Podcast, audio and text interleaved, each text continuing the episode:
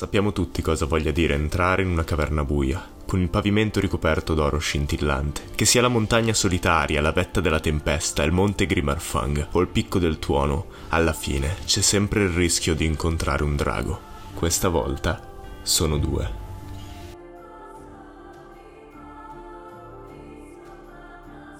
Bene, ciao a tutti e benvenuti nel nostro ultimo episodio.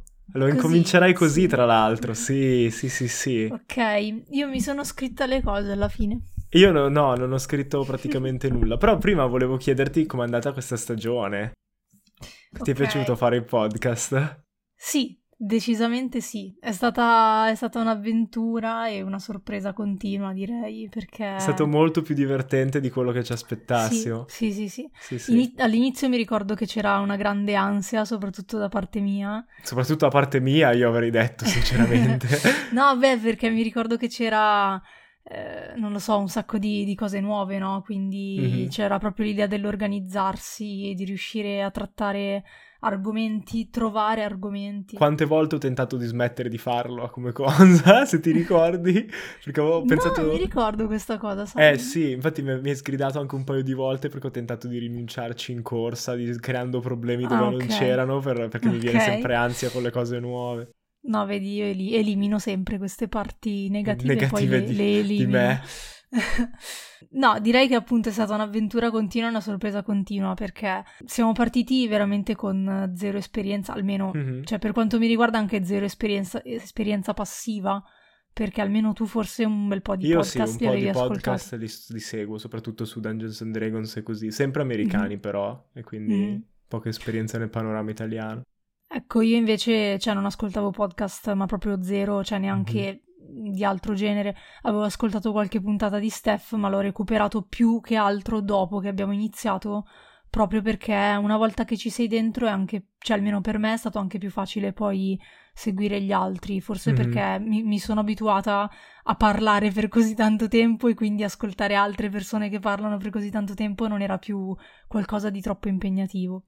Eh, sì, eh, io mi sono abituato con quelli scientifici in realtà, li usavo Mhm. per sentire i commenti sulle notizie scientifiche che leggevo e poi pian piano sono eh, orbitato verso quelli di Actual Play, eh, Skyjack, The Adventure Zone, eh, Venture Maiden, anche troppi ne ascoltavo in un certo periodo.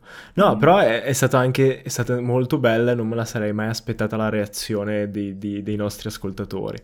Mhm, Perché nel senso, di sicuro perché arrivano dal tuo profilo e sono molto fidelizzati come, eh, Mm.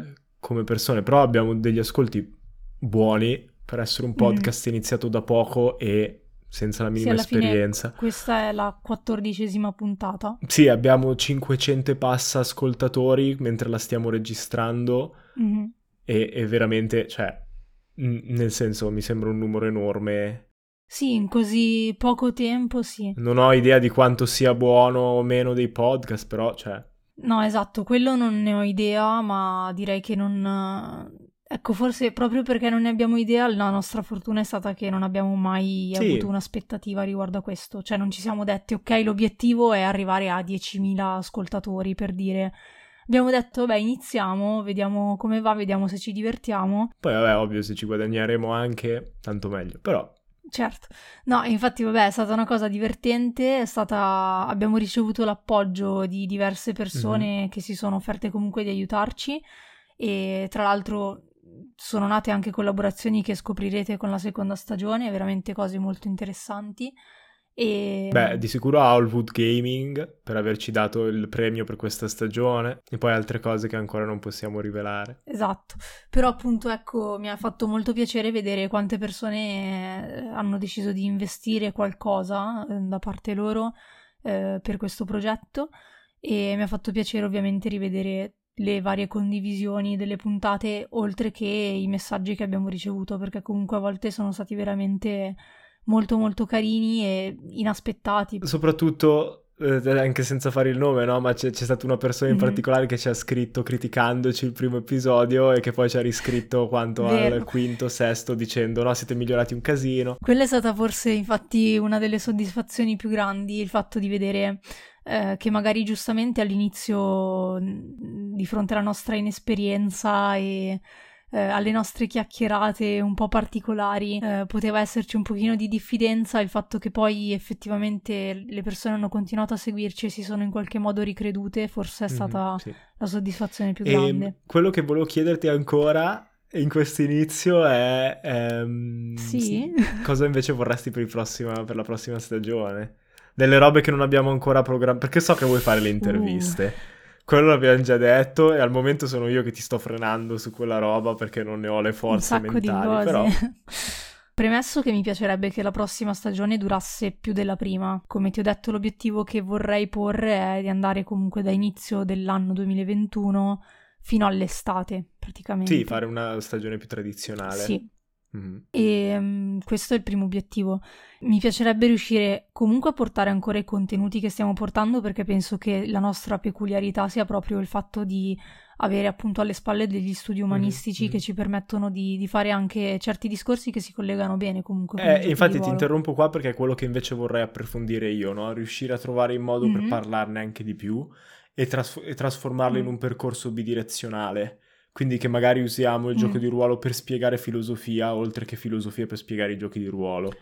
Urca. Non so come, oppure creare delle meccaniche per la filosofia dei personaggi o come creare una filosofia in un mondo, cioè robe di questo genere. Però okay. è tutto un altro set sì, di allora... abilità anche quelle che non so dove andare a scovare. Però... Certo.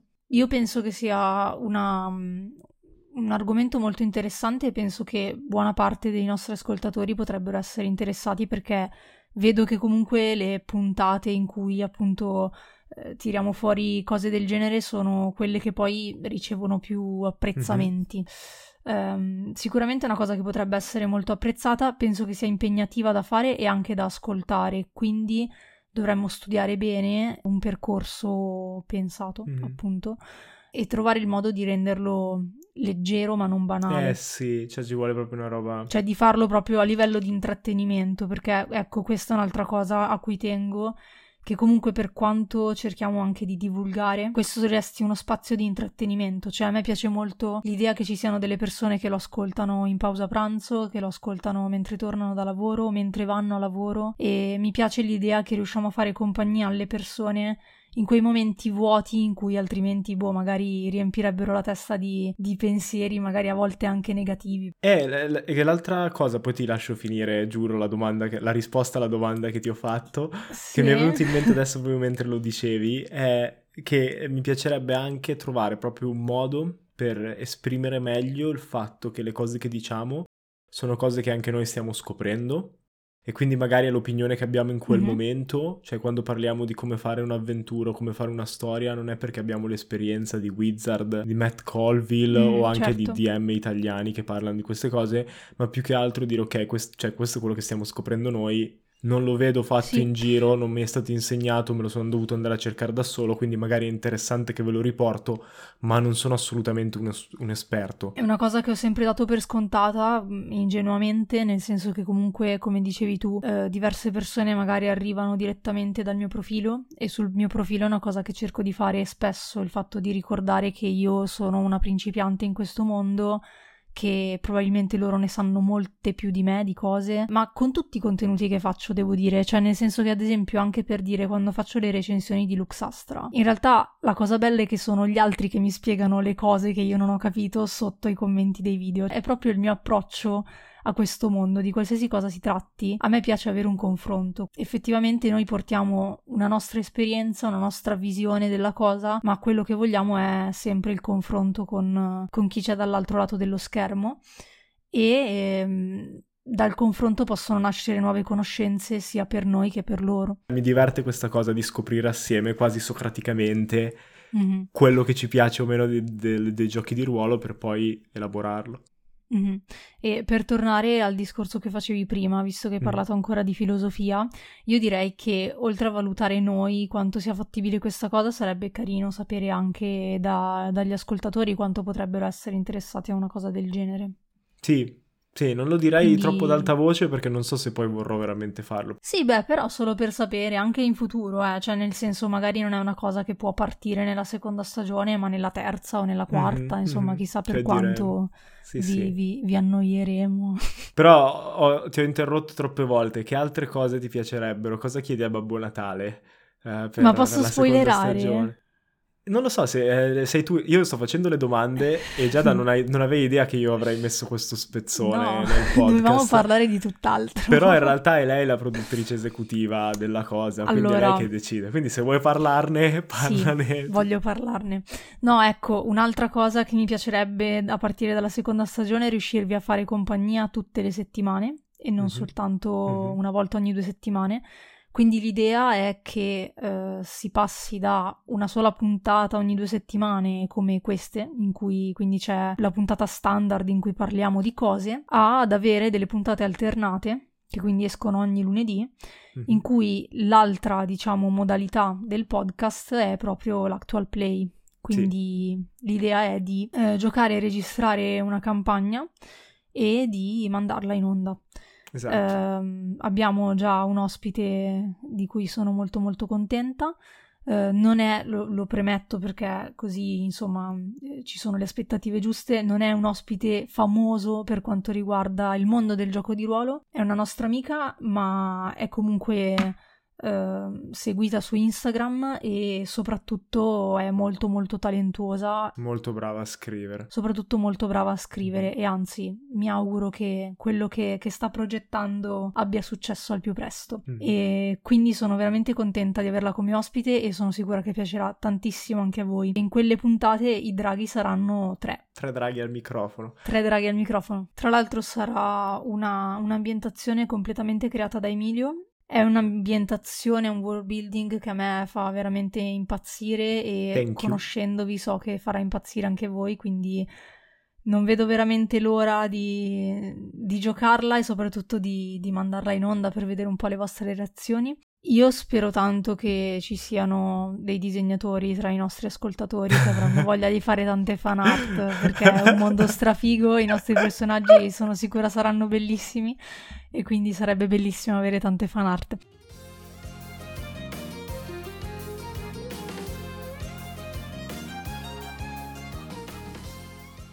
Va bene. Passiamo al primo argomento di oggi. Sì, direi di sì. Come sapete, è uscito un nuovo manuale eh, dalla Wizard of the Coast, quindi ufficiale di Dungeons and Dragons, che si chiama Tasha Calderon of Everything, dove appunto Wizard ha, ha inserito eh, molte nuove opzioni, prima di tutto per le sottoclassi, ma poi anche per come un giocatore può creare il suo personaggio.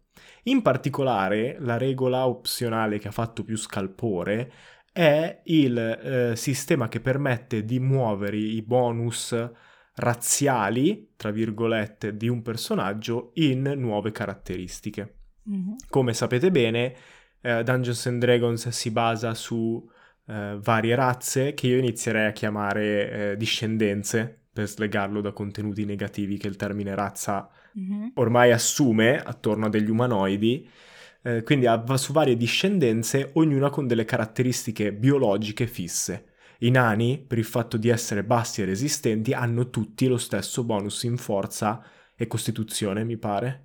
Gli elfi sono tutti agili e aggraziati, quindi hanno tutti il bonus in destrezza. È facile capire come questo determinismo biologico nelle discendenze fantasy Dungeons and Dragons diventi facilmente problematico, perché si avvicina a concetti di determinismo biologico e razziale che sono stati tipici del Novecento e che non, non siamo ancora riusciti a ehm, cancellare dalla nostra mentalità quando ci relazioniamo con altri esseri umani. Mhm. E la polemica è stata sul fatto, che io sappia, ehm, che da un lato c'è chi dice che comunque mh, non ha senso trasportare questi discorsi all'interno di un gioco.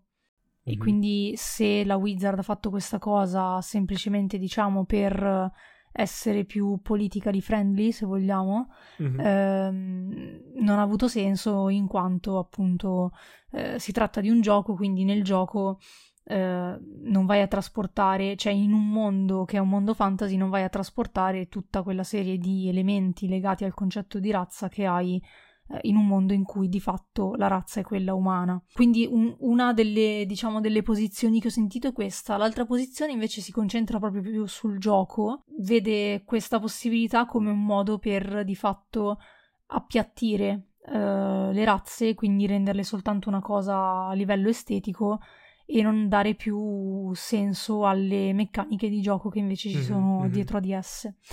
E ehm, io personalmente l'idea che mi sono fatta è che innanzitutto è una regola opzionale. Se una persona è appassionata del fantasy classico e dice per me i nani sono così punto e quindi un nano lo vedrò sempre con queste caratteristiche, è libero di continuare a dargli quelle caratteristiche. È anche interessante esplora- esplorare un mondo dove il world building viene fatto coscientemente su questa cosa. Ah beh, certo. Tipo il, i tipici fatti dei nani che vivono nelle, nei tun scavati nella pietra, il fatto che abbiano più forza motiva questa cosa. Per mm. loro è mm. più facile scavare la roccia che per un essere umano. Quindi, cioè, è anche interessante. Sì, da degli eh, come cosa. Sì. Eh, io volevo fare una precisazione prima di andare avanti, che comunque mm. tecnicamente, anche se lo faccio anch'io perché c'è scritto nel manuale, mi sono abituato a pensarlo così, razze comunque è il termine scorretto, perché mm. non sono membri della stessa specie. Perché umanoidi è una categoria, ma non okay. indica una specie. Quindi mezzorchi, forse mezzorchi, umani e mezzelfi potrebbero essere razze nella stessa specie. Ok. Se li metti più o meno tutti insieme, però anche lì, cioè, le razze sono tecnicamente gruppi all'interno di una specie. Quindi o dai per scontato okay. che allora tutti tutte le razze giocabili, no? tutti i personaggi giocabili di Dungeons and Dragons appartengono alla stessa specie, mm-hmm. che però mi sembra un po' implausibile, proprio per il fatto delle differenze abissali che esistono tra un membro e l'altro. Mm. Oppure diventa anche difficile motivarla come cosa non è che ha proprio senso, sarebbe meglio definirle specie, per l'appunto. Ok. E beh, però, cioè, nel senso, se la vediamo così, allora ci sono ancora enormi buchi nel manuale, a livello scientifico, nel manuale di D&D, nel senso che comunque le chiama, le chiama razze in realtà. Sì, le chiama razze, però so che la, adesso credo, non so bene, non sono sicuro, ma mi sembra di aver capito che sta piano piano diventando uso comune discendenze. Sicuramente perché razza è un termine, per, per la, il tuo primo problema che avevi sottolineato, no? che mm-hmm. per alcune persone è un problema che la problematica legata al termine razza venga trasferita in un mondo fantasy che magari quei mm-hmm. problemi non ce li ha. Però comunque i giocatori che giocano sono esseri umani e quindi mm-hmm. per loro quella parola è caricata, è caricata di certe cose Solo che probabilmente lo è a livello di, di, substrato culturale proprio, quindi secondo me spesso le persone non se ne rendono conto. Cioè, le persone dicono: Ma io non, cioè, non, non sono razzista, i miei amici non sono razzisti, e giochiamo tranquillamente con appunto con le varie razze di DD in cui gli elfi sono così, i nani sono così e i tiefling sono discriminati e bla bla bla eh, ma perché è così quel mondo? Ma infatti quello lo metto anch'io nei miei mondi, c'è sempre discriminazione razziale, perché esiste anche nel mondo reale mm-hmm. e esiste per una serie di motivi, non è che è piovuto sì. dal cielo. Eh, quindi, cioè, se vuoi creare un mondo realistico, non devi, nessuno ti obbliga. È una delle cose che, che, si può mettere nella dichiarazione di intenti, nella famosa dichiarazione di intenti. Esatto. Anche e soprattutto nei manuali proprio di, di giochi più moderni, eh, lo dice proprio di decidere eh, al tavolo nel momento in cui si sta facendo il world building della campagna mm-hmm. di mhm. decidere quanto delle, dei fenomeni che di fatto esistono per noi eh, fuori dal tavolo di gioco possano esistere anche all'interno del sì. mondo che stiamo creando. Quindi esistono e vogliamo parlarne, esistono ma non ne parliamo, non esistono proprio. Quanto siamo interessati ad esplorarli. Esatto, esatto. Quindi sicuramente quello è, è una cosa che si può decidere insieme. Però penso che appunto, come te immagino, eh, in questo caso si vada oltre al gioco, si parla di una sì. cornice di gioco in realtà. Si parla del termine che decidiamo di usare e soprattutto negli ultimi anni di sicuro, sia per quanto riguarda termini legati eh, al sessismo e tutta la discriminazione di genere che per quanto riguarda termini legati alla discriminazione basata appunto sulla provenienza, sull'etnia eccetera, c'è una grande riflessione e, e questo comporta che sicuramente molti prodotti culturali e di intrattenimento che siamo abituati a vedere eh, subiscano dei cambiamenti. E che sono nati in un'altra epoca Quindi dei Mhm, cambiamenti li esatto. hanno già subiti, nel senso non credo che sia questo il cambiamento epocale che cambierà totalmente Dungeons and Dragons. Mhm. Io volevo fare due appunti, tra l'altro, un po' per tornare al problema proprio principale, che non è tanto il termine razza, ma è proprio se muovere le caratteristiche sia stato fatto solo perché Wizard of the Coast voleva togliersi dalle mani la patata bollente del problema di avere delle razze Mhm. determinate biologicamente in un gioco, è che le meccaniche di un gioco costringono dei giocatori e quindi dal punto di vista del game design, Wizard of the Mhm. Coast e lo so per certo perché ho sentito l'intervista di uno di quelli che questa cosa l'ha sviluppata. Ok. Dice mm, Jeremy Credford, che- di cui non Mhm. riuscirò mai a pronunciare il nome, eh, spiegava che era, per loro era più un discorso legato al cliché. Mhm. Diceva, noi abbiamo mantenuto quell'idea delle razze di Dungeons and Dragons per mantenere il cliché. Perché Mm. chi si avvicinava a Dungeons and Dragons volendo giocare Legolas, trovasse Certo. Legolas, trovasse Gimli, trovasse Aragorn. Dice, mostra anche che la maturità di un gioco è il fatto che ora possa slegarsi dal cliché, perché ci sono abbastanza Mm. giocatori che vogliono dare una natura propria, che il gioco ha preso Mhm. cliché suoi. E uno di questi cliché, proprio effettivamente, è che la maggior parte dei giocatori, già a livello di homebrew, chiedevano questa cosa. Mhm. Il power player del nostro gruppo mi ha chiesto e mi ha convinto, ha chiesto e mi ha convinto di fare la stessa identica cosa prima che la facesse Wizard. Cioè che Mm. uno dei due punteggi potesse essere mosso in base alla storia e alla build che voleva fare nel suo caso, ma e non in base alla propria eh, razza slash specie slash discendenza. Sì, sì. Eh, cioè, secondo me è una bella. mm, è un bello sviluppo, infatti, eh, del gioco. Effettivamente quello che hai detto è vero. Cioè, dimostra eh, che un gioco è diventato più maturo perché si riesce a slegare appunto dalle basi da cui Sì, era perché se vuoi giocare E perché, ha, perché ha costruito, sì, ha costruito ormai una Esatto, narrazione cioè se vuoi giocare sua. Legolas, puoi ancora farlo. Semplicemente metti le caratteristiche in quella cosa. Sì, esatto. Ma se vuoi giocare un elfo barbaro come il mio, il mio Glog Glog, puoi farlo adesso. Mhm. Senza bisogno di fare... Senza... Perché il Certo. punto è anche quello. Senza Sì, bisogno... senza bisogno di ingegnarti su o essere frustrato compensare. perché in combattimento fai schifo. O sei... Che poi anche lì non è che fai Sì, schifo, sì. è un bonus minimo rispetto a 20 livelli di gioco. Però comunque ai primi livelli è frustrante avere un Mm. personaggio che ha bonus in intelligenza che non userà mai. Mm. Sì, e poi secondo me, come dicevi, eh, c'è da considerare il fatto che secondo me molte persone lo facevano già, o a livello di razze, tra virgolette, homebrew, o eh, semplicemente supplicando il master e dicendogli guarda voglio fare questa cosa originale, il mio mezzelfo è stato adottato da una tribù eh, di barbari che lo hanno Sì. pompato di brutto, quindi non può essere, cioè non, non può essere, non può avere costituzione Eh, a quel punto ti viene naturale basse, di dire va bene, o, o in quel modo oppure dici va bene, allora puoi prendere competenze in questo, questo e questo. Cioè, um, se sei interessato Mm. al roleplay, e tra l'altro questo è il secondo punto che volevo portare, se sei interessato al roleplay, più o meno lo facevi già in un modo o nell'altro. Quindi semplicemente Wizard ha riconosciuto Mm. la cosa, anche in base ai dati che ha, ha riconosciuto la cosa e l'ha messa ufficialmente nel gioco per riconoscere anche quella parte di giocatori che quella cosa la facevano già. E questo è il mio secondo punto. Ragazzi, il bilanciamento, che è la seconda parte del problema, no? l'appiattimento delle meccaniche, il bilanciamento, tutto il lato più tecnico. Mm. Il bilanciamento fondamentalmente interessa pochissimi ormai, perché il dungeon crawler, non so in Italia, io ho i dati che ho sono quelli Mhm. americani, quelli che offre Wizard ogni tanto. Il dungeon crawler non Mhm. interessa più quasi a nessuno. Le avventure più vendute sono quelle più Mhm. pesantemente di roleplay. Le, le- le- gli show che hanno Mm. più successo sono quelli pesantemente di roleplay.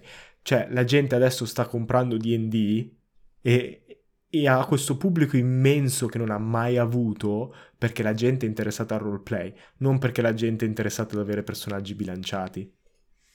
O a sapere che i nani e gli Mm. elfi erano bilanciati in un Certo. certo modo. Cioè, non frega niente a nessuno di quelli nuovi. E anche qui dà fastidio, se sei un veterano, immagino, come danno fastidio tutti i cambiamenti nella disciplina in cui sei bravo. Anche un filosofo dà fastidio quando sbuca fuori Mhm. un nuovo ragazzino che tira fuori qualcosa a cui loro non avevano pensato. Però cioè, è il naturale corso delle cose. Il gioco evolve e evolve con il suo Mhm. nuovo pubblico. Sì, e soprattutto, cioè, in realtà per me non ha mai troppo senso questa cosa perché posso capire nel caso del filosofo, perché effettivamente è un ragazzino che ti sta sfidando, ma in questo caso in realtà alla fine si tratta di un gioco e secondo me se tu eh, giochi da 30 anni e ti piace ancora tanto la 3.5 e sei affezionato al tuo modo di vedere le razze, se trovi il tuo party con cui restare in quella, in quella bolla, diciamo, e non vedere quindi gli sviluppi futuri che invece ha, ha e ha e avrà. Eh, sì, nessuno ti toglie il gioco. Puoi farlo, cioè nessuno ti obbliga. Esatto, cioè non, non, è che dicono ok eh, ritiriamo tutto ciò che c'era della 3.5 e siete obbligati a giocare alla quinta. Non è o... che la polizia di Wizard ti entra in casa e ti pesta se non esatto. usi le regole di Tasha. Cioè... Quindi, cioè, per me sono sempre eh, dei dibattiti che non capisco. Poi magari quando uscirà una nuova edizione sarò la prima a criticare perché è troppo diversa dalla quinta. Però cioè, io sono dell'idea che semplicemente se non dovesse piacermi una nuova edizione non, non la comprerò e continuerò a giocare la quinta. Tutto qui.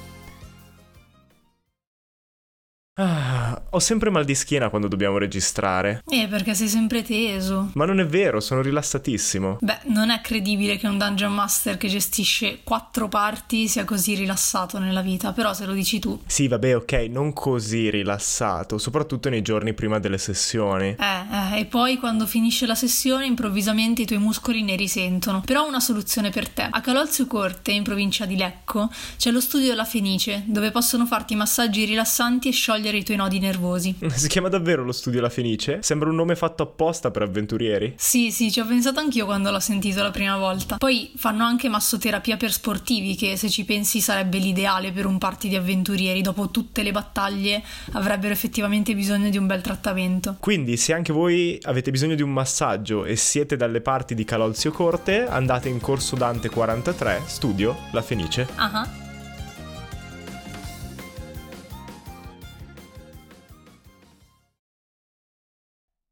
Allora, visto che è l'ultimo episodio di questa prima stagione, abbiamo pensato di portare una puntata speciale di Dietro lo schermo e infatti questa volta dietro lo schermo ci sono stata io ed è stata la mia prima volta da master con un party vero e proprio, nel senso che io avevo avuto esperienza, come ho detto qualche volta, soltanto con la mia famiglia durante il primo lockdown. Eh, abbiamo fatto circa 5 o 6 sessioni, erano andate discretamente, ma innanzitutto era eh, un'avventura già scritta perché avevo giocato La maledizione di Strad e poi appunto era la mia famiglia che non aveva mai giocato a, a nessun gioco di ruolo, quindi insomma ero avvantaggiata perché loro non potevano avere un confronto con altre persone, con altri master, né sapere effettivamente che cosa stessero facendo, quindi qualsiasi cosa facevo e portavo al tavolo per loro era tutto fighissimo, tutto bellissimo.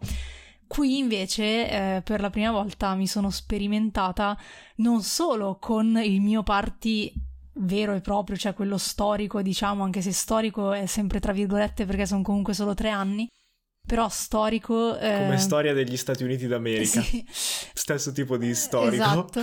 Um, comunque, a parte gli scherzi, di, di, persone con cui gioco ai Corvi della Notte, che appunto è stata la mia prima campagna, che dura tuttora, che è lunghissima, non finirà mai, eccetera, eccetera. Ma anche, ma anche con il mio master storico con cui non ho giocato solo quella campagna, ma ho giocato varie campagne, varie avventure, varie one shot, con cui faccio questo bellissimo podcast e quindi insomma quella è stata veramente un, una bella sfida. E di cui parlo sempre in terza persona per qualche motivo. ma perché così? Perché cioè, sei il master, non sei Emilio. E um, hai detto che avevi delle domande? Sì, um, io appunto ero curioso di sapere com'è stata la tua esperienza dietro lo schermo, prima di tutto a livello di sensazioni, eh, perché io quando ho iniziato a fare il master per voi ogni sera finivo più depresso della serie precedente, della mm. sera precedente, e ci è voluto un anno per entrare nel giusto mood e non soffrire più di depressione post mm. spettacolo. Sì. E quindi volevo sapere per te com'è andata. Allora, come hai gestito la cosa? Ah, innanzitutto, premessa per uh, gli ascoltatori, doveva essere una one shot che è diventata una B-shot. Perché... Sì, quindi hai avuto anche la sensazione di dover portare sì. avanti una roba. Quindi in corso d'opera ci siamo resi conto che uh, per restare dentro quella, quella, sola giornata avremmo dovuto giocare altre due orette, diciamo, che non, non, potevamo perché stavamo giocando dalle tre del pomeriggio, ormai era quasi sera. E i familiari ci stavano odiando a morte. Esatto, e quindi abbiamo dovuto rimandare e perciò c'è stato questo imprevisto.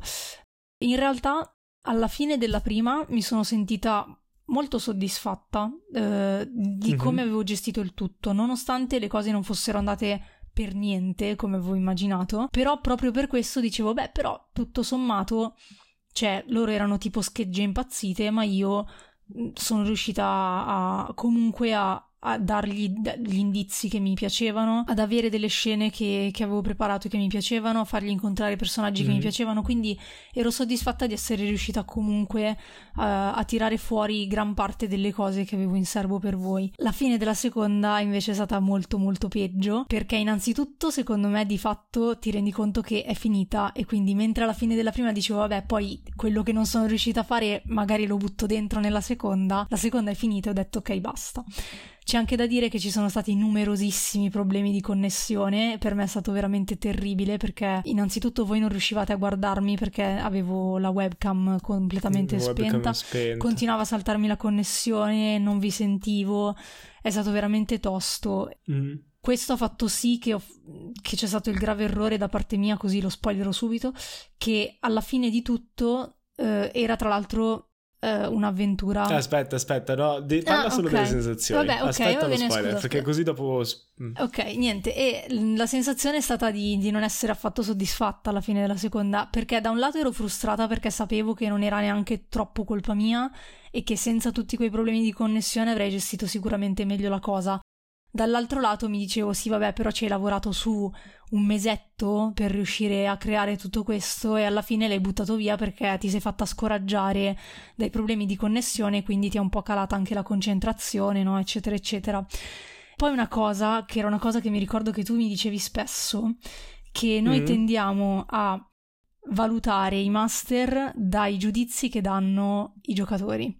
Mm. E quindi io avendo questa, questa cosa, cioè io ad esempio quando tu non sei soddisfatto di una sessione, ti dico effettivamente sì, magari è stata un po' giù e ti do delle spiegazioni, oppure ti dico no, no, ma cosa dici? Guarda che è andata benissimo, a me è piaciuta, a lui è piaciuta, eccetera, eccetera. Inizio a farti l'elenco eh, di commenti fantastici che abbiamo detto tra di noi. Eh, ecco, questo, il fatto che alla fine della sessione non mi, non mi, abbiano scritto i giocatori spontaneamente dicendomi oh che figata di qua e di là, ha iniziato a mettermi okay. ansia perché ho detto cavolo, cioè più che altro perché so che io come giocatrice quando una sessione mi piace molto lo dico subito perché ho bisogno, cioè so che il master ha bisogno di quel feedback.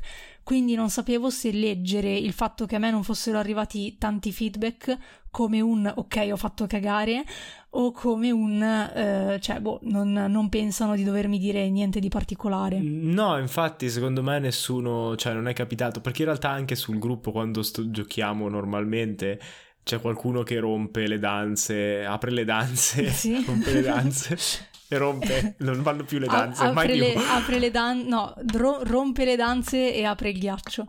Ehm, e, e, inizia a dire, ah che figata ragazzi, mi è piaciuto un casino questo, questo e questo, perché sennò certo. molte, ci sono molte volte che nessuno scrive niente nessuno sì, dice Sì, no, ma è solo perché sono, sono io che sono troppo metodica e a me viene invece da scrivere sempre in privato anche, ma alla fine di ogni sessione dare il feedback e quindi sì, no, è solo una questione di aspettativa, è come un sacco di, di problemi. Sì, no, ma infatti interessante, cioè era interessante la parte prima, mm-hmm. no?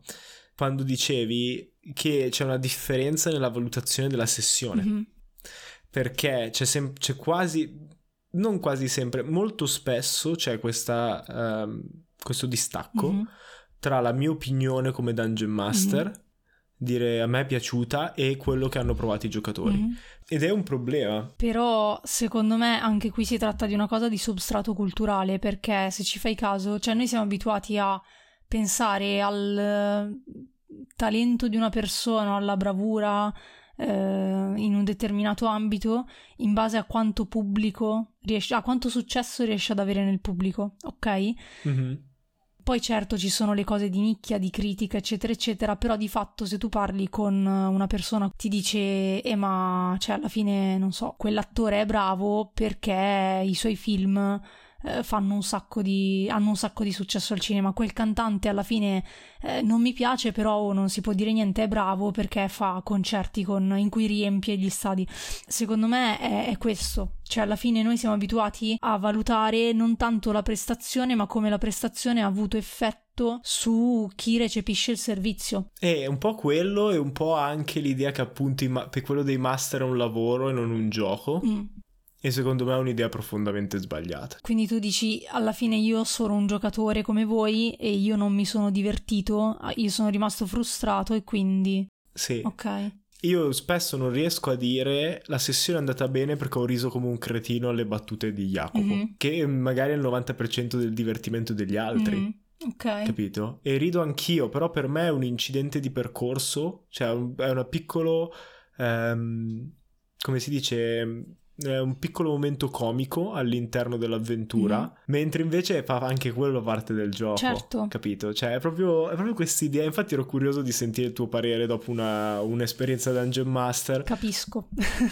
no, no, però, cioè, in realtà, ad esempio, a me i momenti in cui ridevate, spezzavate un po' l'atmosfera, facevate battute a me sono piaciuti, forse perché sono più abituata da giocatrice, perché per me una bella sessione, sia da giocatrice che da Dungeon Master, non è soltanto le cose belle che accadono in gioco a livello di narrazione, a livello di combattimenti belli e riusciti, eccetera, eccetera, mm-hmm. ma è proprio quando sento che c'è un clima positivo anche sul tavolo, in questo caso dietro gli schermi. Sì. Quindi, cioè, che effettivamente capisco che comunque più o meno tutti in qualche modo in quelle ore ci siamo divertiti può essere appunto seduti al tavolo anche mentre mangiamo una pizza e beviamo birra, mentre giochiamo e uno dice vabbè ma come fai a concentrarti?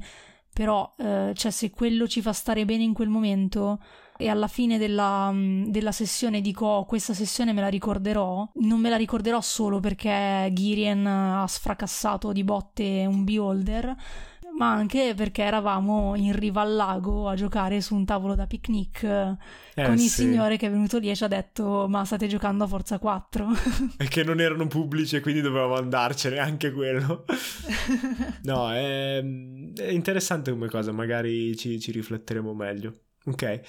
Allora il, la, il tuo uh, doppio one shot sì era un giallo e quello so già perché era mm-hmm. un mhm. giallo perché vabbè in realtà era una roba che stavo programmando io e ti ho trasmesso e quindi no in realtà no cioè in realtà non mi ricordavo questa cosa che tu volessi farla come giallo io, io volevo fare io un giallo ambientato nella scuola ho, e... ho sempre pensato che qualora avessi dovuto fare una one shot avrei fatto un giallo perché ah, nella, okay. nella mia testa eh, è più semplice gestire una one shot così. Poi in realtà mi sono resa conto che è una cazzata, mm. cioè che non è vero. E bisogna comunque costruirlo bene il giallo. Certo, eh, perché comunque nella mia testa l'idea era allora a D&D cosa si fa di solito? Cioè, aspetta, aspetta, quando aspetta, si gioca aspetta, D&D. Aspetta, ok, scusa, vai. no, no, no ci, non perché vuoi dire qualcosa, adesso ti lascio finire, però volevo specificare, finire di specificare sì. per gli ascoltatori cos'era ah, okay, okay, il doppio one shot. Ok, quindi era un giallo eh, ambientato in una scuola di magia e stregoneria, molto simile a Hogwarts, mm-hmm. che io avevo già inserito nel gioco principale dei Corvi della Notte per uno dei personaggi che ha abbandonato il gruppo, Eliu. Mm-hmm. Uh, per partecipare uh, alle lezioni di questa scuola. Quindi per rigiocare con Eliu abbiamo fatto un party di maghi, tutti maghi, tutti studenti di questa scuola, coinvolti in uh, l'indagine eh, di, attorno a degli, eh, de, delle strane morti mm-hmm. esatto. all'interno della scuola. Che è stata la, la, la storia e la, lo sviluppo dell'avventura di Giada. Mm-hmm. E poi io qui volevo fare una domanda, ma se volevi prima parlare del sì, giallo no. e dei problemi che hai avuto con un giallo in generale, possiamo parlarne. Sì, allora, no, dicevo che in realtà la mia scelta eh, ricadeva sul giallo perché mi chiedevo se devo, cioè di solito quando si fa una campagna, ok, in DD, eh, comunque c'è il viaggio, c'è l'avventura nel mm-hmm, senso mm-hmm. della scoperta di nuovi luoghi, eh, c'è mh, mm, il, il, fatto di indagare su qualcosa sì. e ci sono i combattimenti. E poi vabbè anche i dungeon, perché ogni tanto ci ricordiamo delle origini di dungeon. Beh, che, che in teoria sarebbero esplorazione, ma io non sono capace. Sì, sì, sì. E, ehm, quindi dicevo, in una one shot non mm-hmm. posso metterci dentro tutto. Gli elementi più facili da gestire sono il combattimento e l'indagine. Cioè, se li faccio viaggiare, ciao, mm, ci perdiamo già chissà quanto tempo. Quindi l'idea era, con un'indagine, teoricamente, lasciando delle tracce degli indizi, dovrebbe essere abbastanza guidata la cosa e quindi in quel modo può restare effettivamente una one shot. Poi ci metto uno o due combattimenti mm-hmm. a riempire il tutto e almeno diciamo sia i giocatori che amano indagare e risolvere misteri che i giocatori che amano combattere hanno la loro parte, ecco. Quindi la scelta del giallo è stata per questo. Poi appunto, come hai detto, eh, l'ambientazione di fatto eh, c'era già, tra mm-hmm. virgolette, c'era mm-hmm. già il soggetto, poi di fatto l'ho, l'ho, costruita, mi sono divertita un sacco a costruirla, però appunto sapevo di dover dare questo mm. Tono molto Harry Potter perché era un po' una promessa che ci eravamo fatti a livello di gruppo. Abbiamo dei giocatori molto appassionati di Harry Potter che probabilmente eh, conoscono meglio Harry Potter eh, dei loro genitori, eh, cioè nel senso che c'è un parente per loro. E dei loro personaggi e, ehm, anche, probabilmente. Esatto, e, e, quindi abbiamo detto, vabbè, cioè, se dobbiamo ambientarla in una scuola di magia è carino eh, fare una cosa simile a Harry Potter, però al tempo stesso doveva essere mm-hmm, un'università in realtà adulti. e non il luogo dove andavano i ragazzini. Quindi ho cercato di renderlo meno infantile rispetto ad Harry Potter. C'era comunque una divisione nelle casate, diciamo, ma era più basata sui dipartimenti. Ho ripreso alcune cose, ecco, cioè ho cercato di, di mettere o degli easter egg o comunque di riprendere lo stile, il tono di alcune cose, ma anche di, di distaccarmi tanto invece a livello di sì. una certa ingenuità che si respira dentro Harry Potter che invece non poteva essere così all'interno di... Non funzionare con dei maghi esatto. adulti e con una certa potenza di fuoco. Quindi nel costruire l'ambientazione ho pensato a queste cose. Su quello volevo farti volevo farti complimenti perché l'ambientazione è venuta molto oh, figa, bene. mi è piaciuto giocare, era, era, un misto tra l'essere all'MIT sì o a qualche università americana e Harry Potter, sì. che infatti è molto divertente e mi piacerebbe approfondire prima o poi. Sì, cioè ho proprio preso infatti le, le cose che sapevo dei college americani, avendo visto un sacco di serie tv eh, legate a college americani e cose così, ho cercato di capire come avrebbero strutturato degli americani un'accademia di magia e quindi appunto c'erano questi dormitori separati, poi c'era questo torrione centrale che invece era quello della mensa, no? E anche appunto degli uffici, delle mhm. segreterie. Mm. Avendo frequentato l'università, so anche quali problemi ci sono all'università, quindi anche lì c'era tutta una serie di cose burocratiche. Mm. Quello è stata, è stata, la parte divertente effettivamente, perché una cosa nasceva subito dopo l'altra e ci ho messo penso più o meno tre pomeriggi eh, a fare diciamo la parte centrale dell'ambientazione, poi pian piano vabbè l'ho ridefinita. Mm-hmm però era proprio divertente perché dicevo ok non so devo scrivere il regolamento c'è questa regola quindi ne consegue questa però c'è l'eccezione per quest'altro. Sì sì Molto è carino. bello quello. Sì sì è proprio logica crea- con una fisicità mm-hmm. proprio di- è divertente. E l'altra cosa per cui ti volevo fare i complimenti è l- l- il trucco finale l- l'oggetto l'arma del delitto. Sì perché Giada ha inserito come arma del delitto uno specchio magico che c'è nell'avventura di Barovia mm-hmm. e con cui i giocatori avevano avuto a che fare, sì. quindi sfruttando il fatto che i giocatori sapessero già quanto era pericoloso, perché io, io gli avevo dato un po' più di risalto di quello che normalmente ha in Barovia. Mm-hmm. Um, e quindi una volta che hanno visto lì, hanno capito cos'era, tutti noi abbiamo reagito sentendoci giustamente spaventati sì. dalla cosa e sapendo come usarlo. Esatto. Che è metagame tecnicamente, sì. però ha funzionato molto bene perché devi fare in fretta tante Ho cose. Ho fatto questa cosa perché mi piaceva moltissimo il fatto di sfruttare al massimo il fatto che fosse uno spin-off. Quindi ho detto in uno spin-off anche a livello proprio non cinematografico, cioè a livello di serie TV, no? Eh, quando c'è uno spin-off comunque ci sono degli mm. elementi della serie principale che ritornano e quindi mi sono messa a riflettere su quali potessero essere degli elementi legati ad Eliu, mm-hmm. ma anche legati a comunque un mondo che noi stiamo vivendo con la nostra campagna principale e di cui noi giocatori sappiamo l'evoluzione, ma questa, questo preciso spin-off era indietro di qualche mese rispetto a dove siamo noi adesso. E quindi insomma era interessante giocare su queste cose. Quindi, ad esempio, c'erano anche altri eh, elementi. Il fatto che fosse implicato Asmodeo, che mm-hmm. noi avevamo scoperto che comunque aveva, stava re... Sì, ok. In due campagne diverse, tra l'altro. Sì, in due campagne diverse ma ambientate appunto nello stesso mm-hmm. mondo con appunto qualche mese di distanza l'una dall'altra, quindi ho preso elementi da entrambe le campagne e ho detto ok, li metto lì e sono comunque qualcosa che, su, cioè, su cui poi tra l'altro il mio master, Emilio, eh, può decidere di, ricos- cioè, di, di costruire. Eh no, la, di, la cosa che mi hai detto, ancora. perché a un certo punto Giada mi fa, eh sì, l'ho inserito lo specchio, perché ho detto, ma adesso Barovia è aperta sì. a tutti, quindi tutti gli oggetti magici sparpagliati per la valle che noi non abbiamo mm-hmm. recuperato, di cui non ci siamo curati, sono all'asta, sì. cioè il primo che riesce ad accaparrarseli o a comprarli mm. Ha oggetti magici discretamente potenti e discretamente mm. oscuri. E, e, quindi quella che non ci avevo minimamente pensato a livello di world building. E infatti nelle segrete che voi non avete esplorato c'erano altri oggetti magici belli potenti, sì. E, e, poi un'altra cosa che appunto, come stavo dicendo prima, eh, avevamo scoperto che Asmodio stava reclutando sostanzialmente anime per, per, il suo esercito, per la guerra che si sta svolgendo, che, che tra come, l'altro... Come fa perennemente. Che però tra l'altro è una cosa che tu, cioè a cui tu hai dato, eh, hai sottolineato sia nella campagna dei corvi, perché comunque mm-hmm. è qualcosa di legato ad Ivec, che nell'altra campagna dove comunque, vabbè... Era uno dei possibili nemici di Waterdeep Dragon Ace. Non Asmodio, ma dei cultisti. Quindi anche quello, che era praticamente il, il movente, diciamo, da parte di Asmodio, che ha convinto poi, tanto non penso che uscirà, giusto? Quindi possiamo... Diciamo che la colpevole di tutto era la rettrice. Non so se tu volevi tirare fuori poi la cosa in modo diverso. No, no, poi voglio parlare delle promesse. Ok, ok. Allora, la colpevole di tutto era la rettrice, c'erano stati una serie di, di, omicidi di cui però in realtà i giocatori ne scoprono solo uno all'inizio, poi scoprono mm. altri cadaveri e si rendono conto però che quegli studenti loro li vedono ancora in giro per la scuola e questo era un altro elemento che ho tirato fuori dalle due campagne, ovvero il simulacro.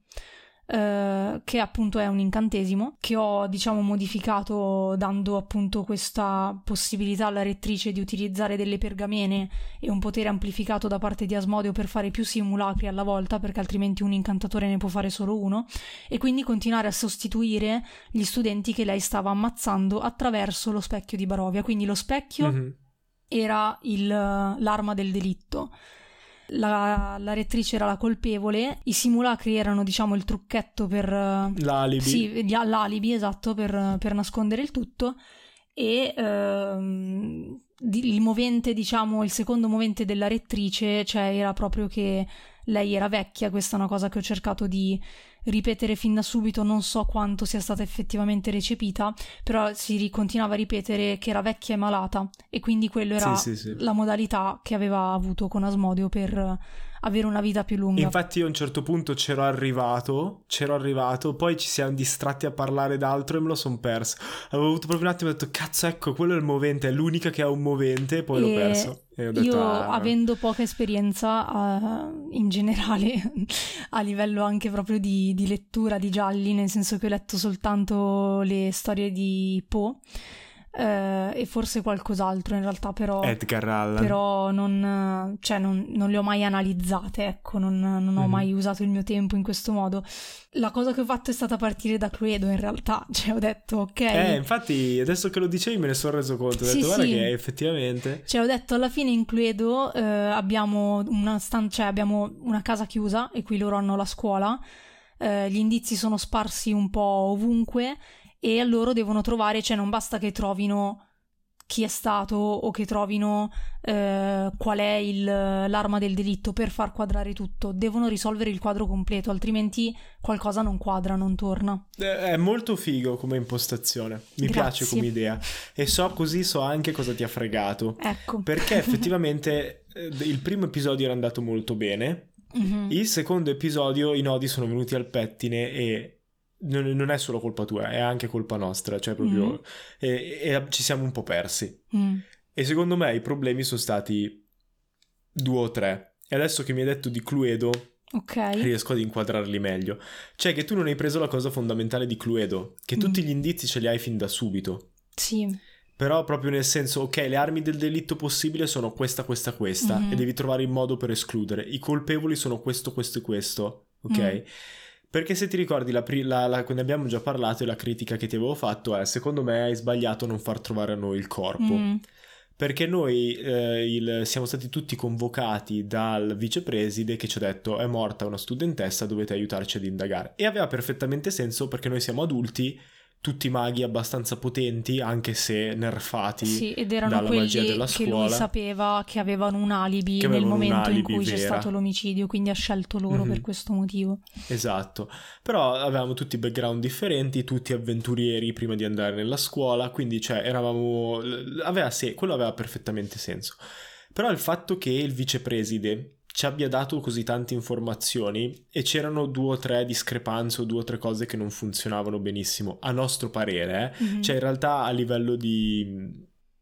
eh, a livello di storia di per sé, se fosse stata una storia scritta non ci sarebbero stati problemi. certo. Ma col fatto che è una storia giocata, noi abbiamo. di tutto solo perché lo fa il master. Esatto. Sì, sì, Quindi sì. la mia prima critica era stata: sarebbe stato meglio che noi trovassimo il corpo, Mhm. Così avevamo un, il corpo proprio non toccato da nessuno, i primi a trovare il corpo, o due di noi o tre di noi, Mhm. in modo tale che abbiamo delle informazioni che sappiamo essere vere, a cui poi confrontare tutto il resto. Mhm. E quindi dire no, noi sappiamo che era morta quell'ora, tu ci stai dicendo quest'altra cosa, perché ci stai mentendo? Perché io all'inizio l'avevo visto come i gialli che leggo io, che sono gialli più psicologici, dove è più importante questa cosa qui. Mhm. Cioè far quadrare le cose, ma far quadrare a livello di ok, se lui mi mente perché mi mente e trovare quello che mi mente perché è il colpevole e non Ok. perché ha altre cose nascoste. Invece, giustamente, quello che dicevi tu, più basati su Cluedo, è fattibile come Mhm. giallo, eh, però allora dovevi darci veramente le carte prima. Mm, ok. Cioè, dovevi dirci in modo più esplicito non tanto cosa fare, perché Mhm. quello è stato il terzo problema, che hai tentato di dirci cosa fare e noi non- Mm. Non abbiamo seguito niente di Sì. quello che hai tentato di dirci.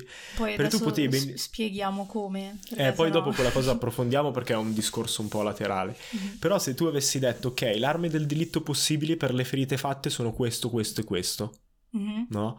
Anche con noi che eh, analizzavamo il cadavere, capito? Mhm. Però facendocelo dire in modo un po' più, più palese. Mhm. Eh, I colpevoli possibili sono solo questo, questo e questo perché sono gli unici quattro.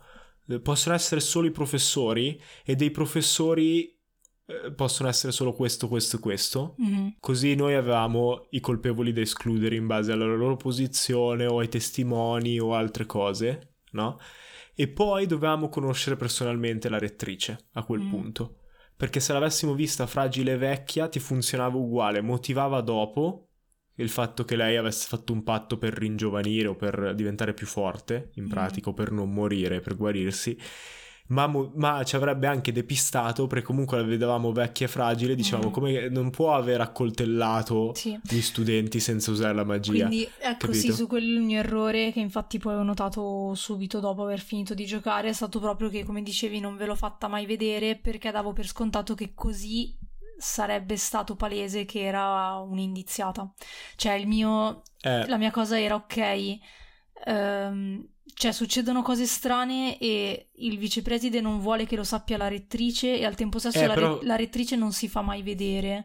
e così è diventato lui il colpevole, sì, sì, sì, capito? eh, lo so, lo è so. diventato il vicepresidente Perché perché, invece, sembra che ti appunto, tenga nascosto qualcosa. La, la motivazione del vicepreside era proprio che lui sospettava della rettrice e quindi eh, non ha voluto non voleva informarla.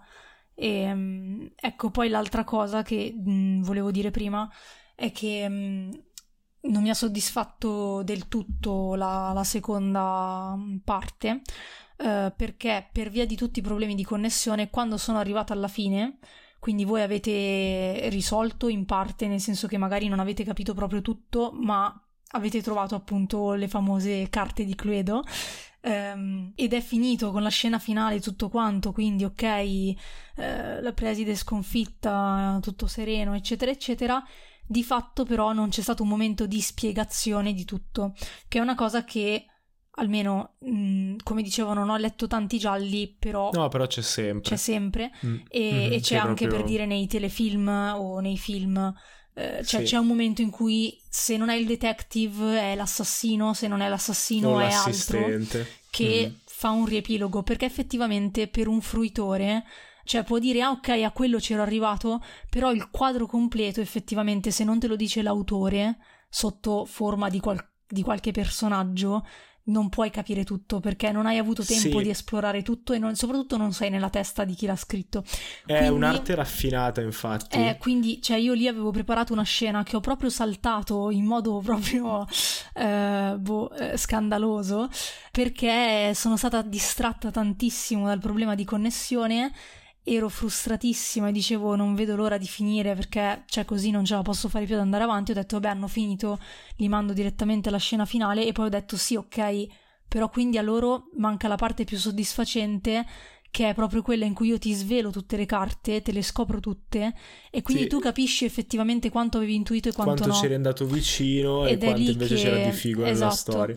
E quello, quello è stato secondo me lo sbaglio più clamoroso. Poi c'è di sicuro ho, ho fatto tanti altri sbagli dovuti all'inesperienza e tutto, ma quello è proprio quello che mi ruga di più. Perché secondo me tante cose, nel momento in cui poi, come avevo preparato, il vicepreside avesse detto guardate, i miei sospetti erano questi per questo motivo, intanto mentre voi avete indagato su questo io ho scoperto queste altre cose, eccetera, eccetera, e eh, c'era quindi un quadro finale della situazione dato in parte da voi e in parte da lui, eh, sarebbe stato sicuramente più soddisfacente sia per me che per voi. Sì, che infatti non ci avevo mai pensato razionalmente, ma io entrambi i gialli che ho fatto l'ho sempre fatto. Mhm. Tu addirittura lo hai fatto anche off game, cioè tu in game hai fatto un riassunto di quello che effettivamente avevamo scoperto e poi off game, off game ci hai detto comunque ragazzi ad altre cose non ci siete arrivati ma c'era anche questo, questo, questo eccetera e quello secondo me è, mm, è una parte fondamentale, cioè a me piace un sacco quando si finisce una sessione, l'ho già detto altre volte in questo podcast, mi piace un sacco poi la chiacchierata dopo la sessione in cui si svelano altre cose.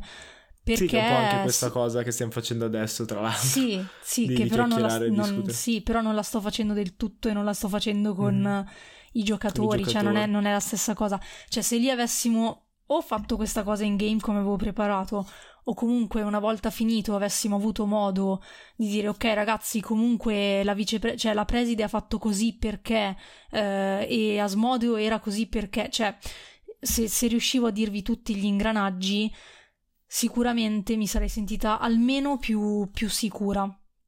Nel Sì, senso o anche che, soltanto hai la sensazione che non hai sprecato il Sì, tempo che ci hai messo che non hai sprecato, farle. ma soprattutto secondo me è anche un modo di autoconvincersi che funzionava tutto. Cioè che se anche voi... No, è vero, cioè che se anche No, sì, voi sì. Non, non siete arrivati a tutto ehm, e avete risolto pia- parzialmente la cosa, però gli ingranaggi funzionavano. Cioè un modo di dire io l'avevo preparata così, poi voi siete arrivati a questo. Ehm, perché effettivamente lì puoi avere un altro feedback, cioè lì possono dirti, beh, però se l'avevi preparata così in realtà non funzionava, oppure possono dirti, ah, cavolo, ok, cioè allora adesso mi è chiaro. Eh, ci sarebbe, vedi, eh, una cosa che possiamo iniziare a suggerire è oltre a fare una sessione 0, fare una sessione Z. Bello.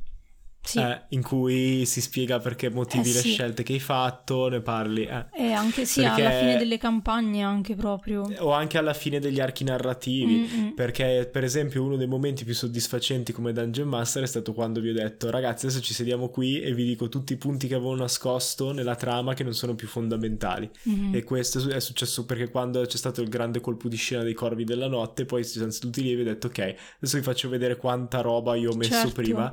Perché non sono stato. Il punto è sempre quello: non sono stato abbastanza bravo io da renderlo palese. Come non sei stata abbastanza brava tu nei Mhm. gialli nel far venire fuori tutti gli indizi e Mm. darti quella soddisfazione. Però è normale perché nessuno dei due è è uno scrittore professionista, ci vogliono anni per diventare bravi nel Mm. proprio genere e qui è un genere dove i lettori ti cambiano le cose come vogliono, quindi Certo. cioè, è difficilissimo. Però capito, hai quel momento di soddisfazione dove ti guardano e dicono e ti cade la mascella e dici cacchio ma allora quei giganti che avevamo affrontato si stavano muovendo dalle montagne perché c'era quest'altro nemico che è sbucato? Ah ma quindi aspetta il, il bambino che abbiamo visto che ci ha dato il volantino in realtà è il primo contatto tra mm. noi e Strad. Ah ma il, quello ma quella ah cacchio ma il, e così via. Sì sì sì. Capito? Quindi ci sta, potremmo iniziare a diventare i sostenitori di una sessione Z, oltre piace, alla sessione 0 migliora l'esperienza al master, che è un po' il filo conduttore di questa piccola Sì. discussione che abbiamo avuto.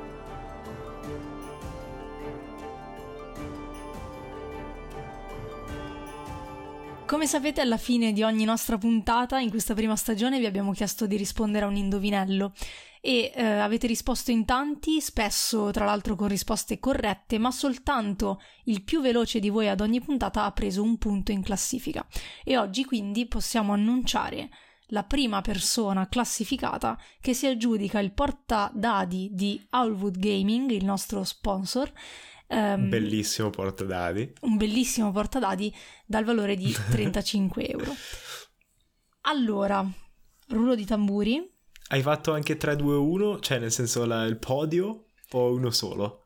Ah, ok, effettivamente potrei dire anche il podio. Se, no, se più che altro perché sì, anche perché ci sono stati eh, c'è stato molto impegno da parte vostra e infatti sarà comunque qualcosa che ripeteremo nella, nella prossima stagione e anche con, con qualche novità in più, diciamo. Allora, il podio eh, al terzo posto si classifica Fabio Baradello.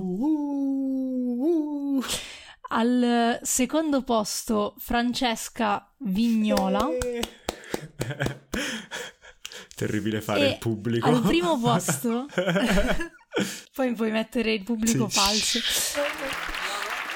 E al primo posto si classifica Maurizio Cavelli, che quindi è il nostro drago onorario dell'intera prima, eh, stagione. prima stagione di Due Draghi al microfono ed è soprattutto il vincitore del portadadi di Owlwood Gaming. Tra l'altro tu hai il portadadi lì?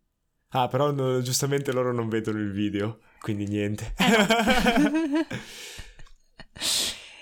Prima o poi ci sarà anche un video di questo podcast. Sì, prima o molto poi. poi.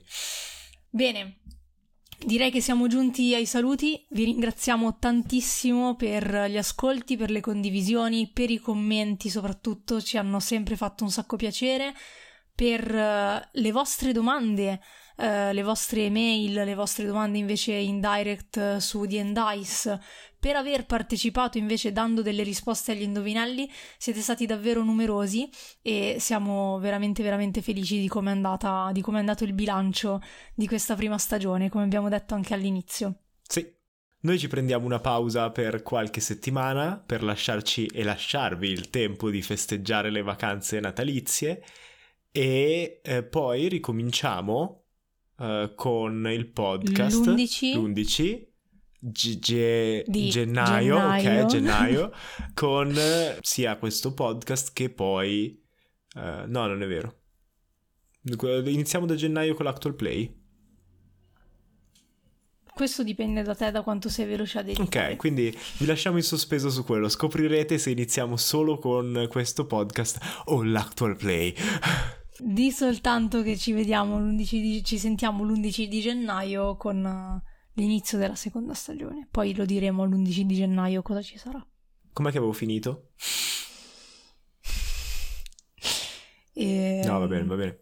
Ci sentiamo l'11 di gennaio per l'inizio della seconda stagione di Due Draghi al microfono. Che avrà tante novità mm-hmm. che speriamo tanto vi piacciono. Sì.